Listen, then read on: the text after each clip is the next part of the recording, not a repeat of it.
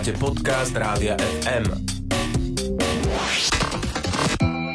Tech FM. Budúcnosť je dnes. Spolu s nami v štúdiu je už aj Tomáš Prokopčak z Osme. Vítame ťa, pekný deň. Ahoj. Ahoj Tomáš, vítaj u nás. Budeme sa rozprávať napríklad aj o tom, že najväčším všežravcom na svete je ryba. Tak nám povedz, že čo je to za tvora, aká je to ryba, prečo nás tak fascinuje. Fascinuje nás, pretože je obrovská a rozprávame sa o žralokom veľrybom, čiže ten obrovský žralok, ktorý môže mať až 18 metrov a nie je teda dravcom, mm, neútočí na nič. A v skutočnosti sme si až doteraz mysleli, že sa živí planktónom tým, ako keby nasáva v tej morskej vode všelijaké tie drobné, či už zooplankton, alebo drobné kôrovce, alebo drobné živočichy. No ale teraz sa ukázalo, že to asi nie je tak úplne pravda a najväčší všežravec nie je teda nejakých suchozemských živočích, napríklad človek alebo povedzme medveď, uh-huh. ale zdá sa, že je to ryba, keďže žraloci sú vlastne ryby. Uh-huh, čiže žralok veľrybí sme si mysleli, že sa živí, ako si spomínal, tým planktonom, ale Zistilo sa teraz niečo iné? Niečo veci prišli na niečo nové? Presne tak, pretože my sme vedeli, ako sa ten žralok e, živí, veď e, sme videli tie zábery toho, ako sa krmi, ako e, sa vynára k blízko k morskej hladine a teda ako keby otvára tú obrovskú svoju papulu a filtruje tú vodu, cez ktorú vlastne získava tú potravu, alebo sa niekedy vynorí podobne zo spodu a pripomína to trocha vedro, ako keby nabral tú vodu, alebo niekedy sa dokonca vynorí nad hladinu a ako keby tak trochu naberie, čo sa tam nachádza. Mm-hmm. No a vedci si mysleli, že však to všetko dáva zmysel, podobne ako veľryby, tak sa krmia, tak máme predsa živočícha, ktorý napriek tomu, že je obrovský, nie je útočný, nie je agresívny a živí sa vlastne pomaly lenivo planktónom. No ale výskumníci teraz urobili to, že sa pozreli v skutočnosti do tkání u týchto tvorov, pretože keby si napríklad skúmala obsah žalúdkov, tak on môže niečo zhltnúť stretnúť omylom pri tom spôsobe, akým sa živí. Tak výskumníci si povedali, že to nie je úplne správna metóda. Ak chceme zistiť, e, čo naozaj vstrebáva, tak e, sa musíme pozrieť na jeho tkaniva, na látky, ktoré sa ukladajú. A možno na tom výskume je ešte zaujímavejšie ako to samotné zistenie tá metóda, ktorú veci k tomu použili. Uh-huh, tak sa aj pozrieme na tú metódu, aj na to, že ako to celé potom dopadlo. V skutočnosti, aby zistili, že čím sa živí naozaj, aby sme dokázali preskúmať tkaniva, tak vieš, keď zoberieš biopsiu napríklad zo svalovej hmoty aj človeka, tak tej svalovej hmote nenájdeš kôrovec a riasy a rastlinku, nájdeš tam len chemické zlúčeniny, chemické látky. Takže výskumníci najprv museli urobiť analýzu rôznych vecí, z čoho sa skladajú, z čoho sa skladajú rastliny, z čoho sa skladajú skladajú riasy, z čoho sa skladá planktón a drobné kôrovce a, a tieto ako keby jednotlivé chemické látky potom porovnali s chemickými látkami, ktoré objavili po biopsii práve týmto žralokom. No a z toho jednoznačne vyplynulo, že nemôžeme povedať, že on sa živí iba tým planktónom, že on musí mať aj iné zdroje potravy a úplne jednoznačne sa ukázalo, že tie iné zdroje, tú potravu, ktorú naozaj potrebuje a vstrebáva a za tie 10 ročia sme nikdy nevideli, že to tie žraloky robia, musia byť rastliny. No a tým sa vlastne tento obrovský plútvovec stáva najväčším známym vševžravcom, ktorý žije na našej planéte. Uh-huh. A čo to znamená? Znamená to, že vlastne ten e, svet, e, špeciálne morský svet, je asi e, oveľa komplikovanejší a pred nami stále skrytejší, ako sme sa domnievali.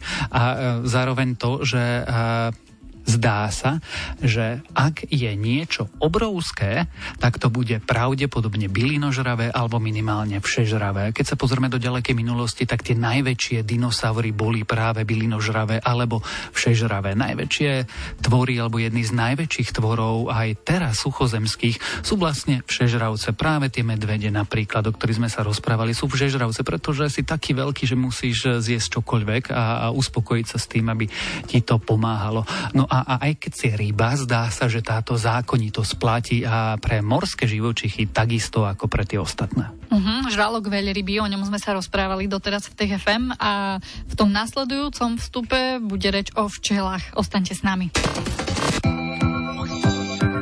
Tech FM. Toto je Rádio FM a momentálne sa v rámci Popo FM nachádzame v rubrike Tech FM, ktorú pre nás e, a v spolupráci s nami pripravuje Tomáš Prokopčak z Osme. Je tu aj dnes, už sme sa rozprávali o žralokovi a teraz sa budeme rozprávať o včelách, pretože vraj včely možno cítia bolesť. Tomáš, čo vedci teraz zistili? Zistili, že asi to tak naozaj je my o včelách alebo čmeľoch, ktorí sú blízky príbuzní. Vieme všeli, čo vieme, že sú svojím spôsobom inteligentné, dokážu inovovať, chápu koncept nuly, dokážu robiť eh, veľmi jednoduchú matematiku, dokážu rozlišovať ľudské tváre a ďalšie mnohé veci. A tento sociálny hmyz je strašne fascinujúci aj preto, že je pre nás strašne kľúčový, pretože opeluje napríklad konkrétne čmel zemný, o ktorom sa budeme dnes rozprávať, je veľmi dôležitý pre skleníky a napríklad paradajky. V skleníkoch eh, by eh, veľmi ťažko mali plody, keby sme nevyužívali tieto, nazvime to hospodárske zvieratka alebo hmyz. No ale teraz veci zistili, že ono to je asi ešte trošku komplikovanejšie a zdá sa, že nový experiment naznačuje, že majú schopnosť cítiť, alebo teda schopnosť vnímať niečo, čo by sme nazvali bolesťou. Uh-huh. Čo to znamená, že vedia toto cítiť? Znamená to, že napríklad, keď uvažujeme nad týmito tvormi, tak by sme eh, mali pridať aj morálne kategórie. Napríklad, eh, a možno si pamätáš debatu o tom, že eh, homáre a podobné kraby by sme mali e, eticky zabíjať tak, aby sme im nespôsobovali bolesť, keď ich varíme. Pretože sme zistili, že trpia bolesť a že ju pociťujú. No a to isté platí napríklad aj pre hmyz. Ak zistíme, že včely dokážu vnímať bolesť a pociťovať, tak by sme mali pri ich používaní práve zobrať tú vec do úvahy a vnímať to a, a prispôsobiť sa. Čiže e, na tej základnej úrovni to ako keby rozširuje naše poznanie. A zároveň je to strašne fascinujúce, pretože napriek tomu, že to je taký ten drobný tvorček, tá drobná včielka, tak zdá sa, že aj tieto drobné tvory sú oveľa, oveľa komplikovanejšie, ako sme si ešte donedávna mysleli. Uh-huh, Tomáš, mňa by zaujímalo, ako takéto experimenty asi vyzerajú. Vyzerajú tak, že uh, skúšaš odmenu a skúšaš, do akej miery e, ten čmeliak alebo ten čmel tú odmenu je e, ochotný prijať a aké nepohodlie znášať pri tom. Ten konkrétny experiment vyzeral tak, že im namiešali rôznu cukrovú vodu, alebo teda veci využívali sukralózu v rôznom pomere, teda niektorá bola sladšia, niektorá menej sladká a, sledovali, ako sa tí čmely budú správať. Samozrejme, oni veľmi rýchlo zistili, ktorá je tá najsladšia a tak začali chodiť za ňou. No a potom veci a zohriali tú platničku na teplotu, ktorá ešte nebola nebezpečná pre ten hmyz, ale už bola veľmi nepríjemná. A teraz zase sledovali ich správanie a teraz zistovali, do akej miery sú ochotní znášať tú bolesť. A ukázalo sa, že vlastne aj keď je tá platnička zohriata, tak oni stále pôjdu za tou cukrovou vodou, pretože je výhodnejšia. Ale ako náhle dali cukrovú vodu tam, kde už nepociťovali tú, tú teplotu, tak uh, išli tam, kde nemali nepríjemný pocit a tomu, tomu menej efektívnemu alebo teda nepríjemnému pocitu sa vyhýbali. Oni to rôzne miešali, raz to zohrali tam, raz tam a sledovali, ako sa budú vlastne tie, ten hmyz, tie, tí čmeliaci správať a na základe toho úplne jednoznačne zistili minimálne to, že vnímajú to nepohodlie a vedia urobiť, oni sa to volá, že v v tom odbornej terminológii ten trade-off, teda ako keby, že či sa im ešte oplatí znášať to nepohodlie a či ten výsledok, ktorý vďaka tomu získajú, v tomto prípade cukrovú vodu, e, tú potravu, stojí za to nepohodlie.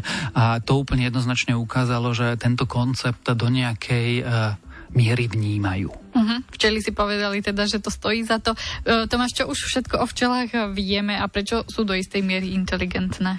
Práve preto, že sa dokážu prispôsobovať situácii, dokážu a, vedieť, čo je výhodnejšie, dokážu si odovzdať tú informáciu, že napríklad objavili niekde a, dobrý zdroj nektáru alebo a, pelu a dokážu vlastne a, rôzne veci, a, poznáme tie tance, vieme, že vedia komunikovať, vieme, že ako som už spomínal, dokážu robiť jednoduchú matematiku v zmysle, že poďme tam, lebo tam sú dve veci a nie tam, lebo tam je jedna vec. Toto inak dokážu robiť aj holuby a veľmi veľa zvierat.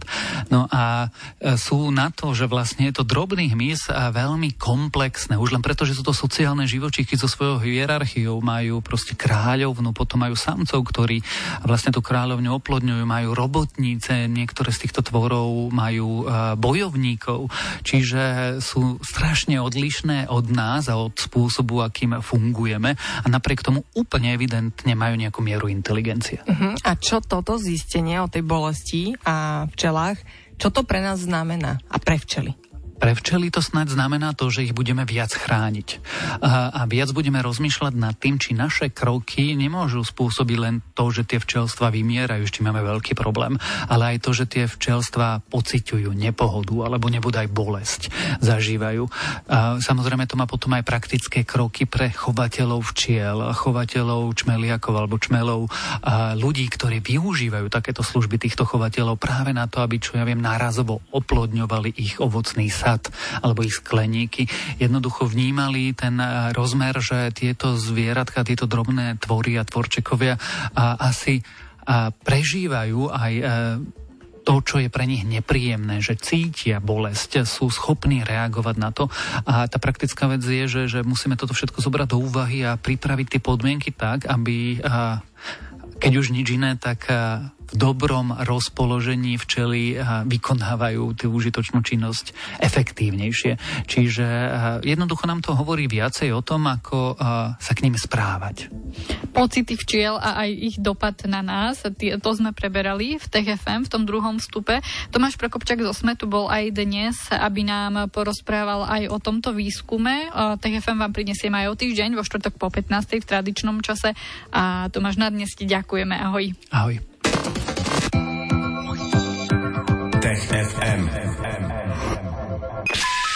Stream, živé vysielanie a playlisty nájdete na www.radiofm.sk.